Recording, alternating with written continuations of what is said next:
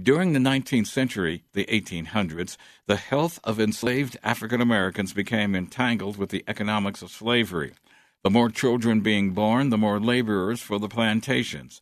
Coupled with this came a philosophy of anti blackness to justify slavery, which included discounting the health of the slave.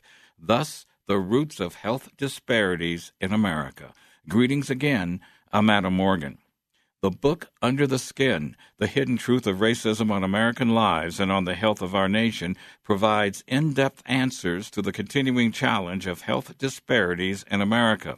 It challenges the too long held myth that African American health disparities are the fault of the individual, and instead it reveals the structural racism embedded in the practice of medicine in America. The author of Under the Skin is a journalism professor at City University of New York and a contributing writer for the New York Times Magazine. She's former longtime Denver resident Linda Villarosa. The importance of myth is that um, myths from enslavement, from you know that began 400 years ago, are baked into the institutions of our society and the structures of our society. So if you don't know about the myths, they're in the back of our heads and we can't help it, then you don't understand when you do something wrong or when a myth affects your behavior, whether you're a healthcare provider, an educator, or whatever you're doing. You have to understand them in order to push back against them, including in yourself. Is one of those myths uh, talking about poverty? That poverty is the reason why certain things happen? Um, I just want to say that poverty exists. It exists in all communities, and it makes everything worse. But poverty does not explain fully what is happening in the American healthcare system, and it certainly doesn't explain the racial health disparities that have existed in this country between black people and white people, and sometimes black people and other people of color since the beginning of the country.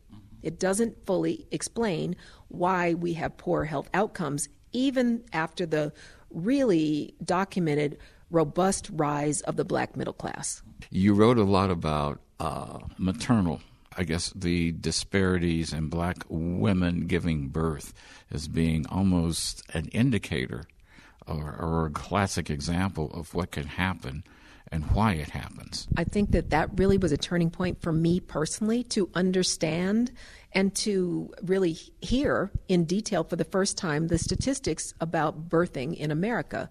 First, in general, that our country is the only wealthy country. We're the wealth, we're the second wealthiest, and we have certainly we spend more on health care than any other country, uh, any other wealthy country, or any country. Yet, we are the only country where the number of birthing people who die or almost die related to pregnancy and childbirth is rising. Why is why are we the worst? Why are the numbers going up? Why are black women 3 to 4 times more likely to die? And then why is education of black women not protective? So in other words, a black woman with a master's degree, a PhD, a JD, an MD, any kind of higher degree is more likely to lose her life or almost die during having a child mm-hmm. than a white woman with an 8th grade education and the disparity is worse at the upper income levels. You spoke about a spirometer as one of the things where uh, maybe myth and attitude gets into the actual manufacture of technology and the use of it, and where it can be misused to misdiagnose uh, African Americans and other people of color. Um, the spirometer is a machine that measures lung function. And the idea that a machine is, I'm using quotes, racist is was unheard of in the past. But if you look back at the history of this machine, it was invented by um, Dr. Samuel Cartwright back in the 1800s, who was using um, science to justify enslavement and black inferiority. He baked this into the early machine by assuming that black people were 10 had 10 to 15 percent lower lung function.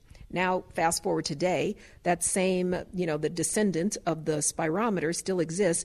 And in many cases, it still has a race correction that you can flip on a switch for a black patient that assumes that we have 10 to 15 percent lower lung function. People, lung function is, has nothing to do with race. It has to do with your individual situation, whether you have asthma, how well your lungs are working. Race should not be baked into this machine. So we could probably look at other machines and other technologies this, where the same thing might have occurred. One of the other machines where it's the same is the pulse oximeter. So the pulse oximeter Mary, uh, measures blood oxygen, and it was used during COVID because it was important to know how much oxygen your blood had when you had COVID. And it is calibrated for um, white skin. So it misreads if your skin is darker. And this, I remember the study, I think it was in the New England Journal of Medicine or JAMA or one of the major medical um, major medical publications. And I remember reading it in the middle of COVID, thinking, oh my goodness, black people are getting bad readings, and we already have poor COVID outcomes. So this machine, which should be race blind, is actually making decisions that are discrimin- discriminatory. So people that are inventing technology need to understand uh, diversity. They need to understand which they may be driven by a myth. It just may enter in the systemic racism. It may enter in, and they got to keep that in mind when they are creating things to help us. It was very interesting. I went to a medical conference of medical engineers, and so they were all about their apps and all about their machines. And I gave a lecture about medical racism, and I could see that they were like, "Well, that's not me. I have a machine, and you know, machines are race blind and machines are scientific." So when I took them through some of the devices that are not race blind, I saw a light bulb go on, and I hope that people that are you know creating the technology of the future understand that people create machines. Machines don't create themselves, and people, even without you know doing it on purpose, have implicit bias that gets baked into the machines that they create. As well as stereotyping that gets baked in there as well. Do we need to be more concerned about stereotyping? Because it seems to have a life of its own and it can and, and, and people will listen to will will hear or read and take it and run with it. Well, if you're looking at stereotypes um, and the effect of them, and many the worst stereotypes of black people began during enslavement. The one that is the most harmful is the um, stereotype that we, as black people, men and women, are angry, violent, and dangerous and that is you know has played out that's why there's a black lives matter movement by the uh, killings of black people by the police and killing uh, unarmed people and when you look at George Floyd, George Floyd was actually, you know, ill. He had COVID. He was killed by the police, and um, part of that stereotype was that he was dangerous. Um, the flip side is true. There was a couple years ago, there was a black man, highly educated, gentle soul, who was bird watching in um, Central Park in New York City, where I live. And a white woman called the police on him because she said he was dangerous and trying to harm her while she was walking her dog. This is just a regular black man walking, you know, bird watching. Bird watching is a nonviolent um, sport. But if the myth is that um, black men are dangerous, are scary, and violent, that's what that white woman saw. That's what she saw. She did not see this gentle soul. She saw someone who was dangerous. And these are the kinds of things that uh, people of color have to deal with day to day to day, which can lead to health implications for them. One of the ones you talked about was weathering. And weathering is what happens when you do have to do high effort coping against everyday discrimination. And everyday discrimination, aka microaggressions, and that's when you go into a restaurant and you get seated in the back. That's when you go into an elevator and someone moves away from you and, and you know, hides her purse. It's some you walk into a room and people assume you're not as intelligent. Macroaggressions also occur, and that's when you are discriminated against by the police in housing or at your job. So if you um, have the occasional microaggression, your body changes, your physiology changes, your heart rate goes up, your blood pressure rises, and your cortisol levels rise, which is fine. But when it happens over and over and over again, which is the experience of black people in America for 400 years, then your um, physiology changes for the worse and c- can create a kind of accelerated aging that is harmful for health. And that idea is called weathering, that concept, and it's becoming much more widely used and believed. One real important thing is that you indicated that this is not a black person's problem. It's not the problem of black people. It's an American problem. So the whole country has to really stand up and deal with it. And I learned that lesson from my friend Steve. So, Steve is a white man who I was in public health school with. And I was talking about poor black health outcomes. And I was saying, this is a FUBU situation for us, by us. We're the ones who are going to save ourselves. This is our problem. We understand ourselves the best. This is us to solve this problem as black people. And I remember Steve said, This is not a FUBU situation. This is an American problem. If so many people are suffering, we're all Americans, this is a problem we have to tackle. It is happening to a race, but we are not responsible for solving the problem ourselves. It's an American problem.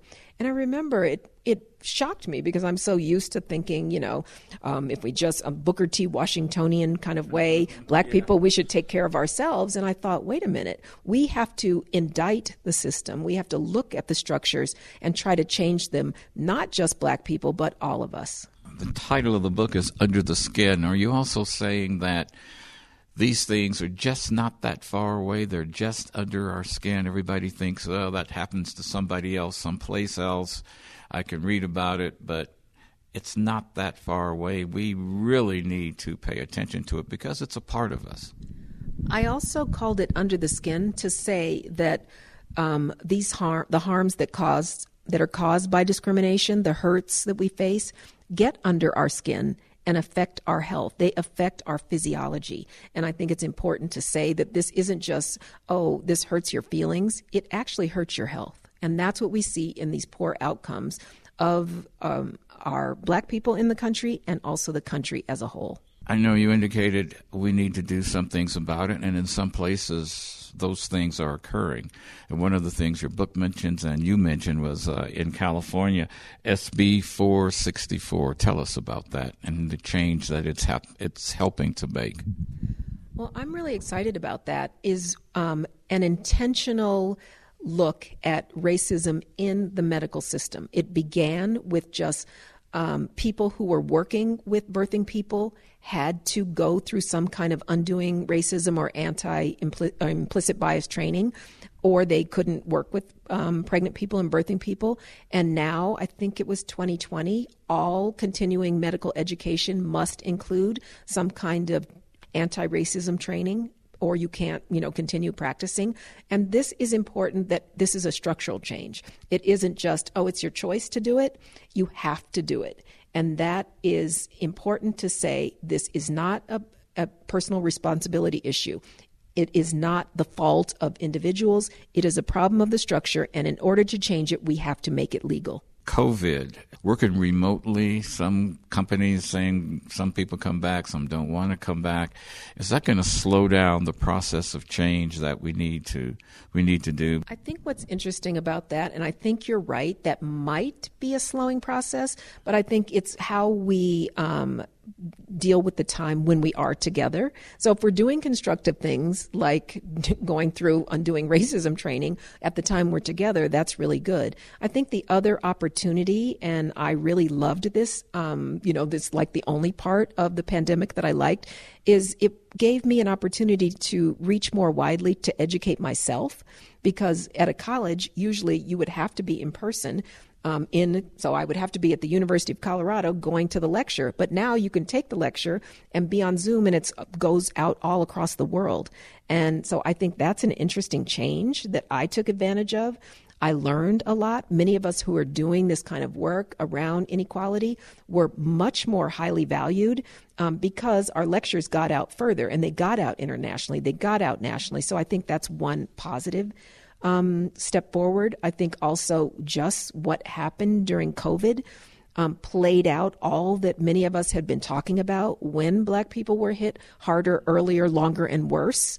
It made sense. It also made sense that this was not our fault when it hit us at younger ages. This was not our fault.